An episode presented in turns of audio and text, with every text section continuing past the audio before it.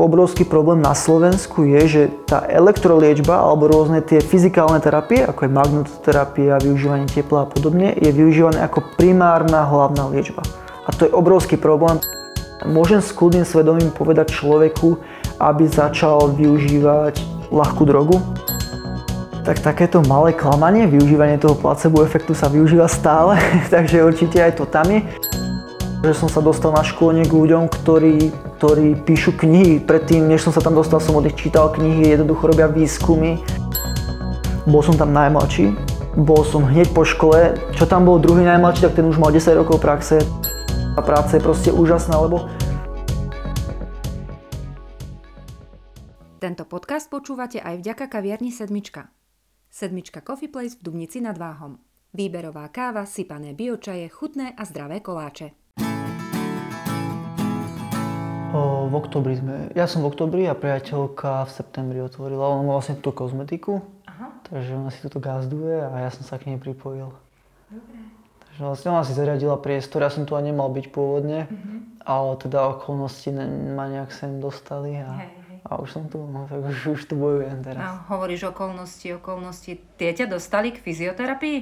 O, hej, to tiež vlastne zranenia minulosti a podobne, uh-huh. takže to, to primárne. No, ja som mal otraz mozgu, keď sme boli ako deviatáci. Takže to nebolo, nebol to tvoj nejaký sen? Nie, ja som to dokonca ani nejak, akože ja som už predtým chodil k, fyzioterape- k fyzioterapeutke, ale nejak som nikdy nad tým neuvažoval, že by toto mohla byť moja profesia. No ale teda, ak sme mali majstrovstva Slovenska hokej deviatákov, teda mladších žiakov, tak tam som skončil s otrasom mozgu. Som dohral hneď v druhom zápase, no a Vtedy som potreboval rehabilitáciu, to som chodil veľmi aktívne, niekoľkokrát do týždňa.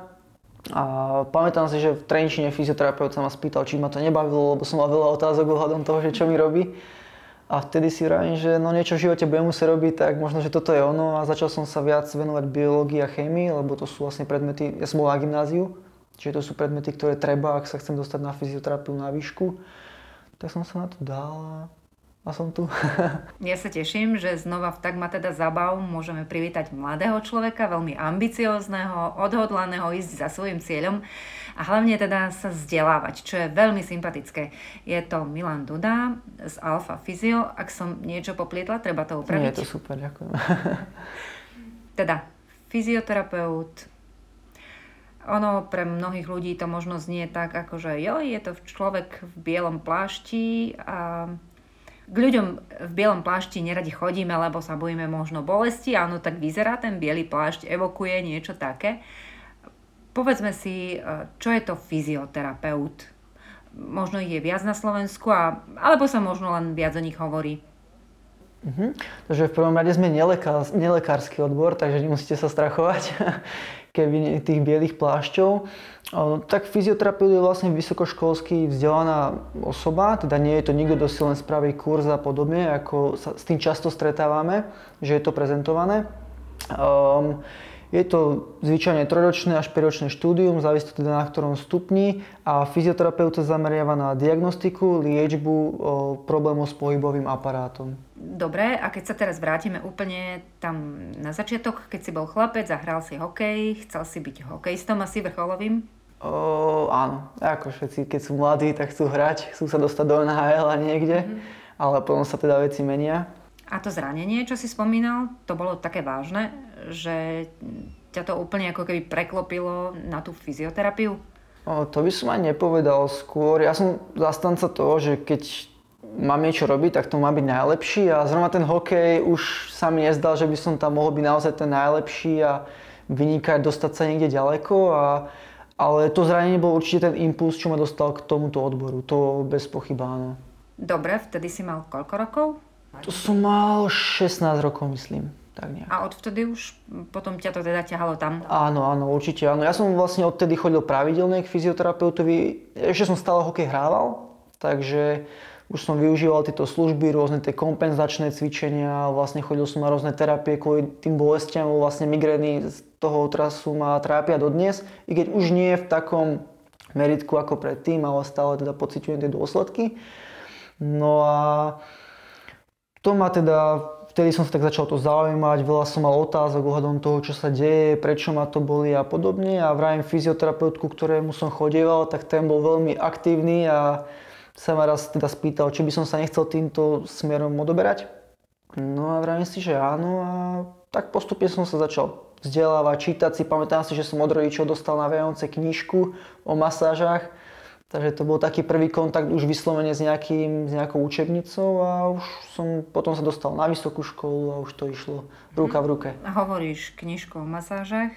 Skúsme vymedziť, aký je rozdiel medzi človekom, ktorý masíruje, masérom a fyzioterapeutom. OK, o, takže v prvom rade fyzioterapeut je vysokoškolsky vzdelaná osoba, Takže na to sa musí študovať vysoká škola, ak sa chceš stať fyzioterapeutom. Pri masážach to až tak není, tam sú stredné, zdravotní, stredné zdravotnícke školy, alebo teda rôzne certifikované kurzy, ktoré ťa budú, spravia ťa spôsobilým na to, aby si mohla vykonávať masáže.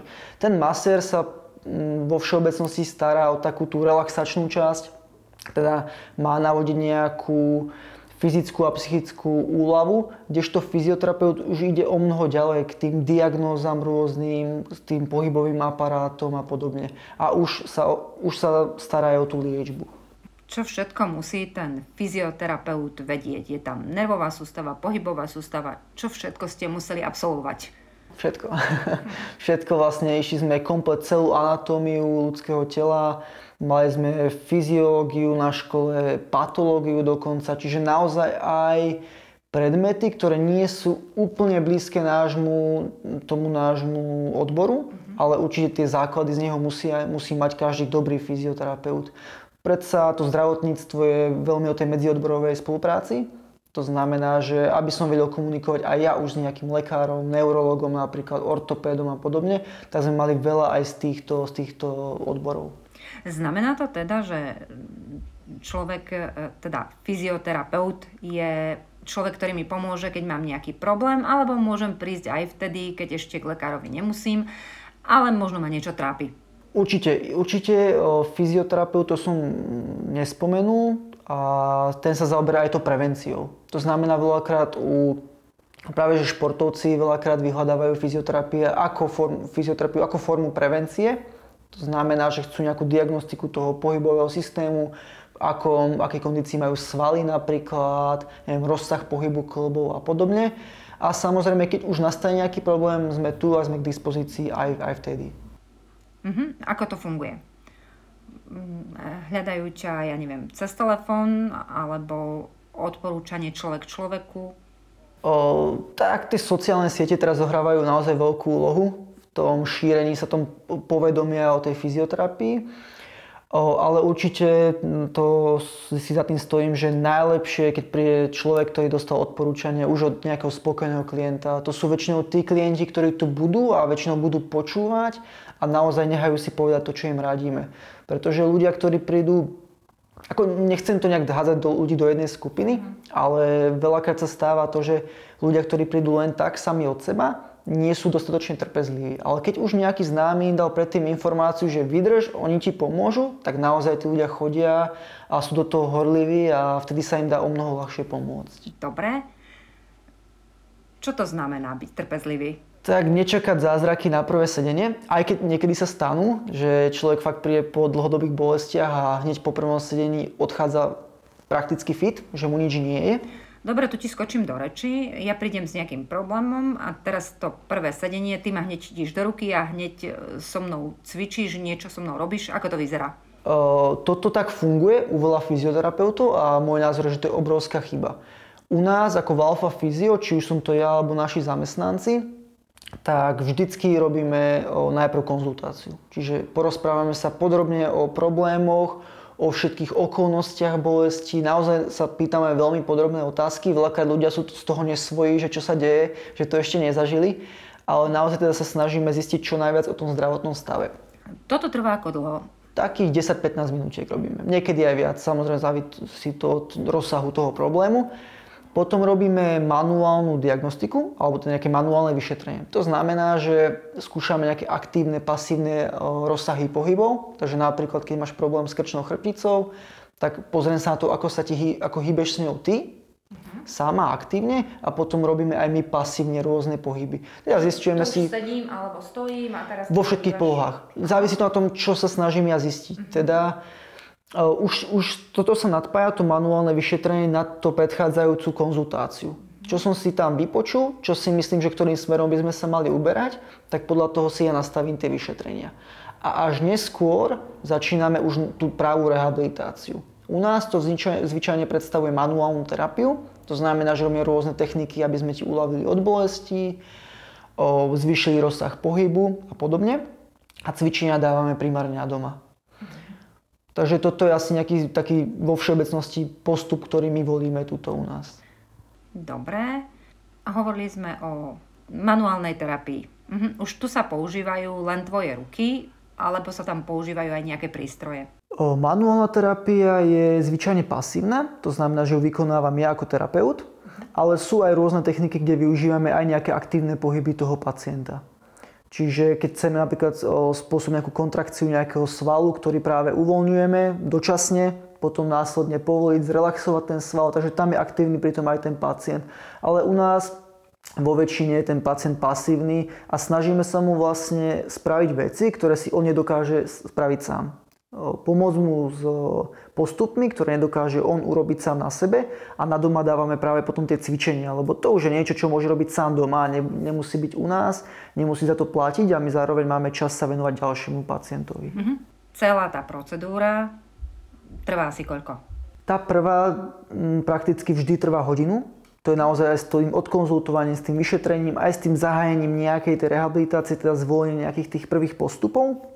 No a neskôr už to závisí buď od našej dohody, od nejakej finančnej, mm, finančného stavu toho daného pacienta, teda či, keďže nie sme poskytovateľom zdravotnej starostlivosti a cez poisťovňu, takže aj to je o dohode. Potom v závislosti aj na rozsahu problémov. Keď je to nejaký väčší problém, tak zvyčajne 3 hodinky volíme potom. To je 45 minútové sedenie a keď je to nejaký menší problém, tak to je 30 minútové. Keď hovoríš, že ste súkromné zariadenie, to znamená, že ty si podnikateľ? Áno, my, to, my o, spracujeme v, v službách. Nie, v zdra, nie sme zdravotnícke zariadenie, my sme služba. To znamená, že u nás nie je moment, zo, počas tejto legislatívy súčasnej možné si zazmluvniť žiadnu poisťovňu. Ak by sme chceli, musíme mať nad sebou lekára. Podporte ďalšiu epizódu Tak ma teda zabav. V ďalšom podcaste môžete mať reklamu aj vy. Nie, keď napríklad prídeš do nemocnice a stará sa o teba fyzioterapeut, tak ten je práve pod tým lekárom. Ale tam už je potom viacej rozmien. Tam si napríklad ten fyzioterapeut takmer nikdy nerobí sám diagnostiku, už má diagnostiku správenú a to podľa mňa nie je zrovna, zrovna tá správna cesta. Prečo? Um, tak ja verím napríklad sám svojim inštinktom. Samozrejme som rád, keď príde človek a má od lekára nejaký popis. Určite si ho prejdem, predsa lekár je vzdelanejší odborník, ale teda my volíme úplne iné postupy, lekár úplne iné a my sa snažíme, teda my ako vykonávateľia už tej rehabilitácie si myslím, že je správne, aby sme si už aj to vyšetrenie spravili sami.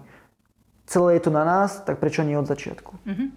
Dobre, Teraz sa vráťme zase k tomu, kde som odbočila. Čiže koľkokrát je potrebné prísť, aby som ten svoj problém vyriešila. To závisí asi od rôznych okolností. Áno, o, to je veľmi ťažké povedať a nedá sa to nejako unifikovať. O, máme pacientov, ktorí prídu raz a sú spokojní s dobrým výsledkom. Máme pacientov, ktorí chodia mesiac a máme pacientov, ktorí chodia aj pol roka. Tým, že vlastne fyzioterapia sa zameriava na obrovské množstvo diagnóz a problémov, je to veľmi ťažké takto len v skratke povedať, že musíš chodiť neviem týždeň alebo dva. Mm, nedá sa to. Je to veľmi individuálne, závisí rovnako aj od faktoru, či dodržiavaš, čo som ti kázal, dobre, čo, na čom sme sa dohodli, rovnako aj od iných vlastne vonkajších faktorov, napríklad či si môžeš zobrať voľno v práci, alebo musíš pracovať pri niektorých diagnózach a podobne. Dobre, a keď som človek, ktorý nemá stanovenú žiadnu diagnózu, diagnózu a má sedavé zamestnanie? Um, tak, tá diagnóza, OK, prídeš vlastne, my si ťa diagnostikujeme sami. Čiže už nejakú tú diagnózu dostaneš od nás.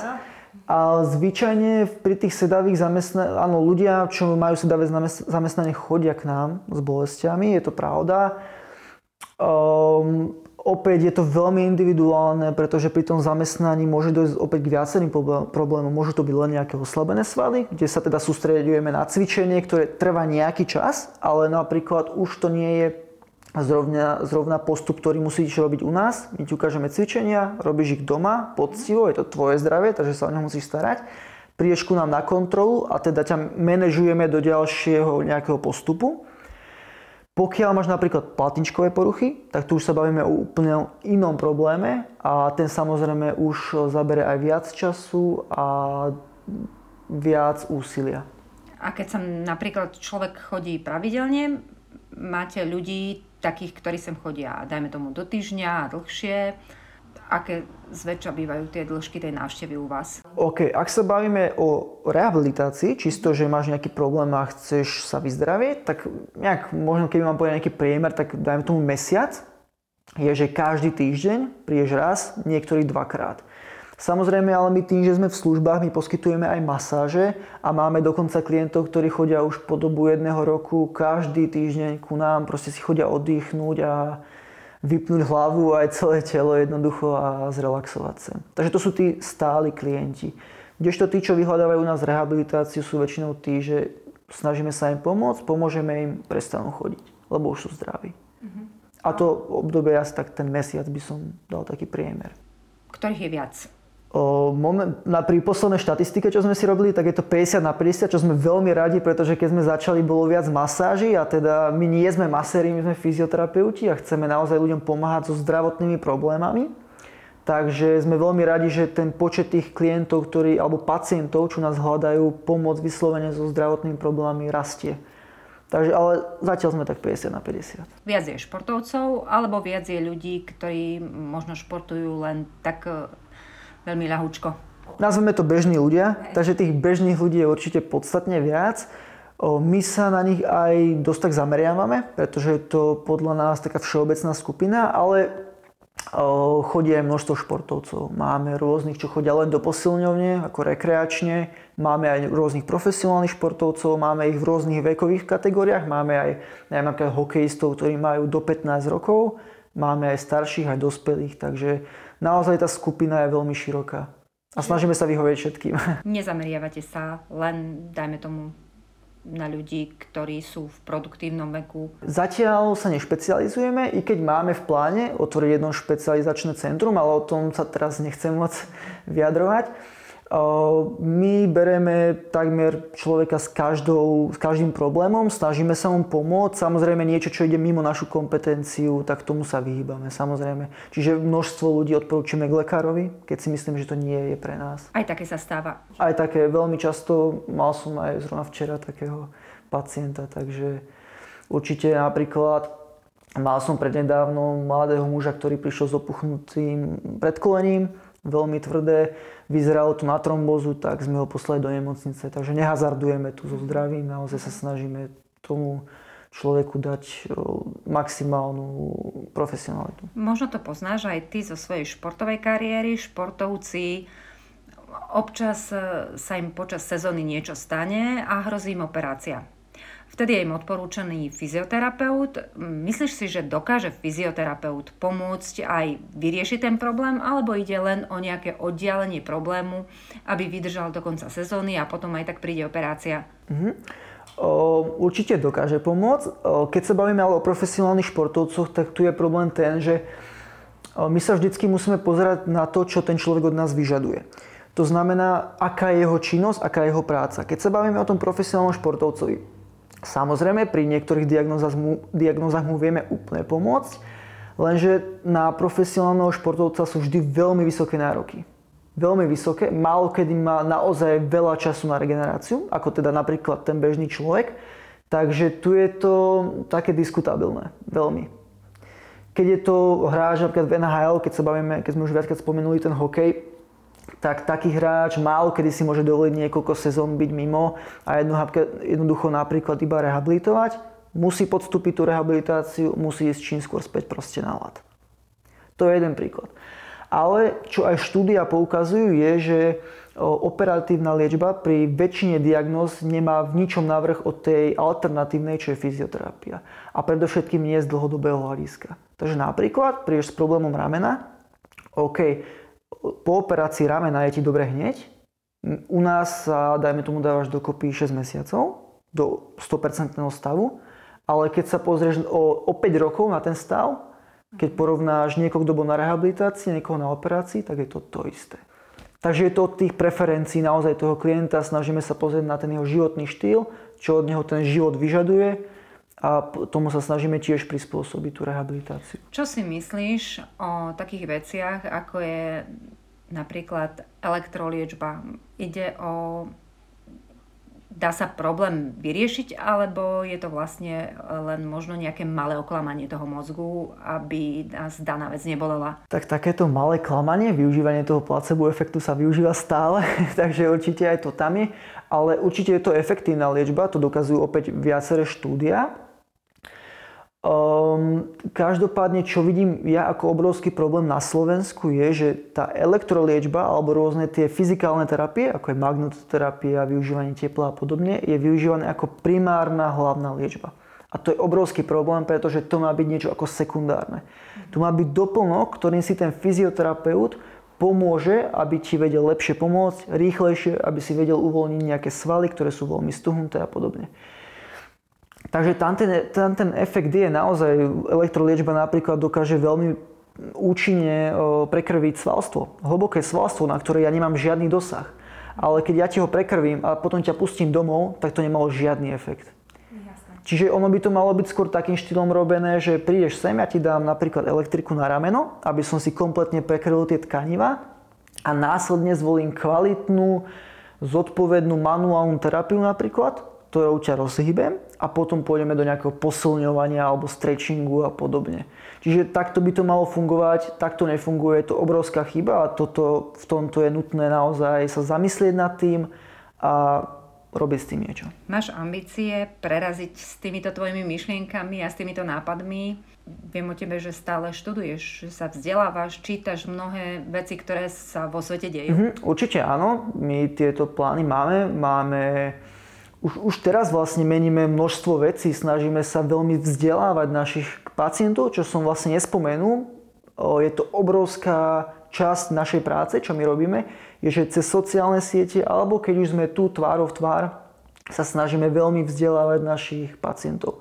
Vysvetľovať im, aký je problém, naozaj ísť s nimi dopodrobná, pretože ja sa držím filozofie, že keď nepoznáš problém, tak si nemáš ani ako bojovať, lebo nevieš, s čím bojuješ. Mm-hmm. Takže naozaj snažíme sa ľudí v tomto vzdelávať a snažíme sa vzdelávať širokú verejnosť a neskôr tieto veci pretaviť do našej praxe. Aj čo sa týka témy tejto fyzikálnej terapie. Ale to chce všetko čas. V zahraničí, teda napríklad v Spojených štátoch amerických, používajú fyzioterapeuti pri svojich terapiách napríklad marihuanu. Čo si ty o tom myslíš? U nás je to samozrejme nelegálne možno sa objavujú aj také názory, že by sa o tomto mohlo začať hovoriť, že sa to dá využiť v prospech človeka? Um, to je veľmi náročná otázka, pretože tu sa treba dívať na obrovské množstvo faktorov. Môžem s kľudným svedomím povedať, čo, ok, je to nelegálne, ale keby sme v štáte, kde je to legálne, môžem s kľudným svedomím povedať človeku, aby začal využívať ľahkú drogu, jak sa to nazýva. No musím ho veľmi dobre poznať aj po psychologickej stránke napríklad, ale aj po tej zdravotnej. A tu sa dostávame ku nejakému konfliktu, pretože ja ako fyzioterapeut nie som dostatočne vzdelaný na to, aby som posúdil mentálny stav toho človeka. A tu to môže byť z časti hazard. Teda ja poviem človeku, nech si dá nejakú ľahkú drogu, ale to môže ísť aj o alkohol. Nech, nech pije každý večer pivo a čo keď s tým začne moc, lebo je moc pobláznený alebo moc horlivý alebo si nechce dať povedať. Mm. Takže v tomto ja vidím veľký problém.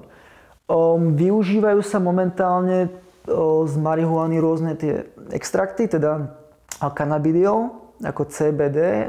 Momentálne to ide veľmi do popredia sú dokázané rôzne pozitívne efekty, ale ja tvrdím stále, že si treba počkať aj na tie negatívne, lebo určite nejaké prídu, vždy sú nejaké a nemyslím si, že súčas, za súčasných štúdí a čo súčasne vieme o týchto látkach, by som si dovolil teraz človeku s kľudným svedomím povedať, začni robiť toto, užívať to, lebo, lebo, lebo, lebo. Jasne. Naozaj, tam treba naozaj zodpovednosť mať veľa štúdí, veľa výskumov, aby sme vedeli s čistým svedomím človeku niečo také doporučiť. Lebo to nie je sranda, samozrejme. Čo ti dalo štúdium v Dubline? O, strašne veľa. To bolo... Mm, ja som tam bol vlastne na školení, niekoľko týždňovom. Bola to neuveriteľná skúsenosť, pretože som sa dostal na školenie k ľuďom, ktorí, ktorí píšu knihy. Predtým, než som sa tam dostal, som od nich čítal knihy, jednoducho robia výskumy a naozaj sú angažovaní v rôznych celosvetovo uznávaných asociáciách a podobne. A bolo to, bolo, bola to obrovská skúsenosť. Na tom školení sme sa venovali diagnostike a klasifikácii, čo je na Slovensku veľmi podľa mňa zanedbávaná oblasť. Um, na Slovensku, keď prídeš na školenie, nechcem znovu hádať všetky školenia do jedného vreca, ale veľakrát prídeš a učíš sa len techniky. Učíš sa, ako uvoľniť sval, učíš sa, ako puknúť nejakú kosť alebo nejaký klb, učíš sa rôzne postupy, ale bez toho, aby si vedel diagnostiku a klasifikáciu.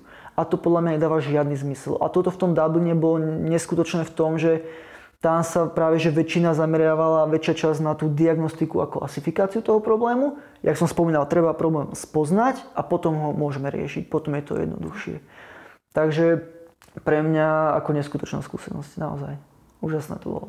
Vidím, že čerpáš z toho dodnes. Uh, áno, áno, určite čerpám aj z tých skúseností a dokonca aj z tých podkladov, ktoré nám boli zaslané. To už ako prvý dojem, ktorý som dostal od toho školenia bolo, že ak som mu zaplatil, tak mi prišlo asi 500 stranová kniha, kde bolo napísané prečítaj, ináč nebudeš ničomu rozumieť na školení. A to odo mňa chceli, aby som to za mesiac všetko zbúchal a ovládal na tom školení. A to už vypovedal o tej kvalite, že naozaj oni vyžadovali niečo. Bol som tam najmladší, bol som hneď po škole. Čo tam bol druhý najmladší, tak ten už mal 10 rokov praxe, takže to bol pre mňa naozaj strašný zaberák, ale vďačím určitým ľuďom tuto z môjho okolia, že som sa tam dostal a že som aj rozumel tomu, čo sa tam učilo, pretože mi dali tie základy už predtým. Keď hovoríš o ľuďoch z tvojho okolia, to znamená, že ťa podporovali, že ti pomáhali v tom, v tej ambícii, v tej tvojej, ísť si za tým? Áno, áno, v predchádzajúcej práci, predtým, než som začal podnikať, som robil v jednom kolektíve fyzioterapeutov a dostal som tam možnosť prekladať jednému zahraničnému fyzioterapeutovi zo slovenčiny do angličtiny a opačne pacientom. No a on ma na oplatku za to začal učiť. A vlastne to bol taký impuls, kde som si fakt povedal, že toto je jednoducho niečo, čo chcem robiť a čoho sa chcem držať, lebo ten človek pomohol neskutočnému množstvu ľudí a čo som videl za tie 3 mesiace, čo som bol pri ňom, boli zázraky. A to mi dalo neskutočne veľa do praxi. A veľmi veľa pokory samozrejme, lebo človek, ten pán má 21 rokov skúseností a stále je veľmi pokorný a naozaj veľmi veľa rozmýšľa nad tými pacientami, veľmi si dáva pozor na tú diagnostiku. A to veľakrát nevidím už tuto vo fyzioterapii. Veľa ľudí si myslí, že po dvoch mesiacoch, teda pardon, po dvoch rokoch sú veľkí špičkoví odborníci a nemusia dávať pozor na detaily. A to je problém. A tento človek mi dal perfektný obraz a základ do praxe. Radíš sa možno aj teraz ty s niekým, keď možno nie si si celkom istý, že toto je to pravé, lebo predsa len je tam veľa toho osobného. Ty sa musíš rozhodovať, musíš veľa vedieť, ale e, ľudia sme rôzni, každý je originál, každý je iný. Hmm prakticky na dennodennej báze. Takže robíme si poznámky vlastne o pacientoch veľakrát, vždycky na konci dňa si niečo zapíšem, čo si pamätám, alebo teda nejaké tie komplikované stavy. A určite zrovna ako pána, čo som spomínal, tak s ním sa veľmi veľa radím. Určite aj s kolegami vlastne u nás v Alfa Physio veľmi veľa spolu komunikujeme o pacientoch. A je to super, lebo jednak si vieme navzájom pomôcť. Uh-huh. Ja hovorím, že tri mozgy je viac než jeden samozrejme. Matika nepustí ale zároveň, aj keď už niekedy ten fyzioterapeut nevie, čo ďalej, napríklad, že neviem, čo ďalej s tým človekom, tak ja ho viem posunúť k tomu, k tomu môjmu kolegovi a ten už má veľmi veľký obraz o tom pacientovi, pretože veľmi veľa spolu komunikujeme, veľmi úzko. Posielame si takisto rôzne články, rôzne výskumy. Takže áno, na dennodennej báze.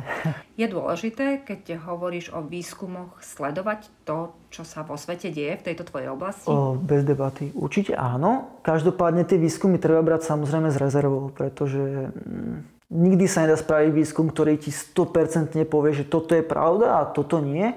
Ale je to veľmi dobrý o, nástroj k tomu, ako sa vedie, podľa čoho sa vedie riadiť. Príde ti pacient, ktorý je vo veľmi zlom stave, asi si neistý. Ale keď niekto spraví guideline, ktorý zbierali 10 rokov štúdií a vlastne z toho sa vytvoril nejaký postup, tak je to niečo, čo sa môžeš opreť, uchopiť to a mm, držať sa toho. Takže určite, akože, čo sa týka štúdií, podľa mňa sú veľmi, veľmi dôležité. Mm, badáš v tvojej práci nejakým spôsobom aj trendy v cvičení? Napadá mi teraz napríklad crossfit, ktorý sa stal veľmi populárnym v poslednom období ale je možné, že keď ho nie celkom dobre robíme, tak si vieme privodiť e, mnohé zranenia. Áno, áno. Hej, tých trendov je momentálne veľmi veľa. Crossfit je skôr trend o, trénerov, alebo teda ja by som ho neprisudzoval k fyzioterapii. A fyzioterapia ako taká samotná má veľmi veľa rôznych postupov, cvičení a myslím si, hej, že je tu strašne veľa trendov, veľa ľudí si na tom zakladá biznis a lanári ľudí na rôzne cvičenia, pritom veľakrát sa stačí ľuďom povedať, len ich sa začnú hýbať. Keď sa vrátime k tomu crossfitu, tak áno, máme veľa ľudí, ktorí prídu v dôsledku crossfitu ku nám, ale um, ten samotný crossfit veľakrát za to nemôže. Crossfit je veľmi namáhavý, pretože je tam veľká časť je vspieranie. Keď sa pozrieme ale na spieračov, tak to je niekto, kto trénuje od malička do dospelosti a cibri tú techniku zrazu niekto príde na crossfit a chceme od neho, aby spieral hneď na začiatku. To je prvá chyba. Čiže to telo by malo mať tú dostatočnú silovú, kondičnú a aj technickú kapacitu na to, aby dokázalo zvládnuť ten šport. Čiže, aby som to zhrnul, v crossfite ako takom samotnom nie je problém. Je to veľmi namáhavý šport, ale ja furt vravím, že ľudské telo není z cukru a zvládne veľmi veľa. Problém je v tom, že ten level, do ktorého človek naskočí do toho vlaku, nie je adekvátny. Mal by mať nejakú určite prípravu, nejaké skúsenosti s cvičením už predtým. Keď sme prišli, tak si sa pozeral, že máš znova plný telefón neprijatých hovorov. Čo to znamená pre teba? A si mladý človek, ako vyzerá tvoj deň? Ako žiješ? Tak tým vlastne, že riadím túto spoločnosť, tak je to trošku iné ako napríklad od zamestnancov. Môj deň vyzerá tak, že ráno okolo 5. vstávam, chodím cvičiť vlastne s kamarátom do fitness centra, od 6 do 7 mávam tréning a od 8 začínam pracovať s klientami. To zvyčajne trvá do nejakej 12. potom mám tak hodinkovú pauzu na obed, no a do večera do 7. do 8. pracujem znovu s klientami. Toto je ten deň vlastne, kedy sa snažím pomáhať ľuďom, kedy som s nimi na tej prevádzke. Potom mám dni také tie manažerské v úvodzovkách, to sú dni, kedy som od rána do večera na počítači, a proste hlava pracuje, čítam rôzne tie štúdie a rôzne články, hľadám aj nejaké tie trendy samozrejme zo sveta. Niečo, čo by nás dokázalo, nás ako alfa fyzio posunúť dopredu a aby sme vedeli zvyšiť tú našu kvalitu. Samozrejme spoločnosť neradím sám, mám ju s mojim bratom, ktorý mi v tomto neskutočne pomáha a je to niekto, s kým sa stále radím a on to vidí z takej tej inej stránky, keďže je fyzioterapeut, takže aj tie meetingy tvoria veľmi veľa mm, čas, tej časti toho dňa. Kedy oddychuješ? Ja, ja nie som zrovna človek, ktorý má rád oddych. ja veľmi rád pracujem. Je to zvláštne počuť, že od fyzioterapeuta. Um, pre mňa je oddych aj tá práca. Ja mám strašne rád, keď príjem proste večer domov, uložím sa do postele, zapnem notebook a som ešte do 12. na počítači. Jednoducho surfujem po tom internete a snažím sa spraviť tú, to alfa fyzio jednoducho lepším, výkonnejším, efektívnejším a posunúť nás dopredu. Čo ťa nabíja? Každý jeden úspech.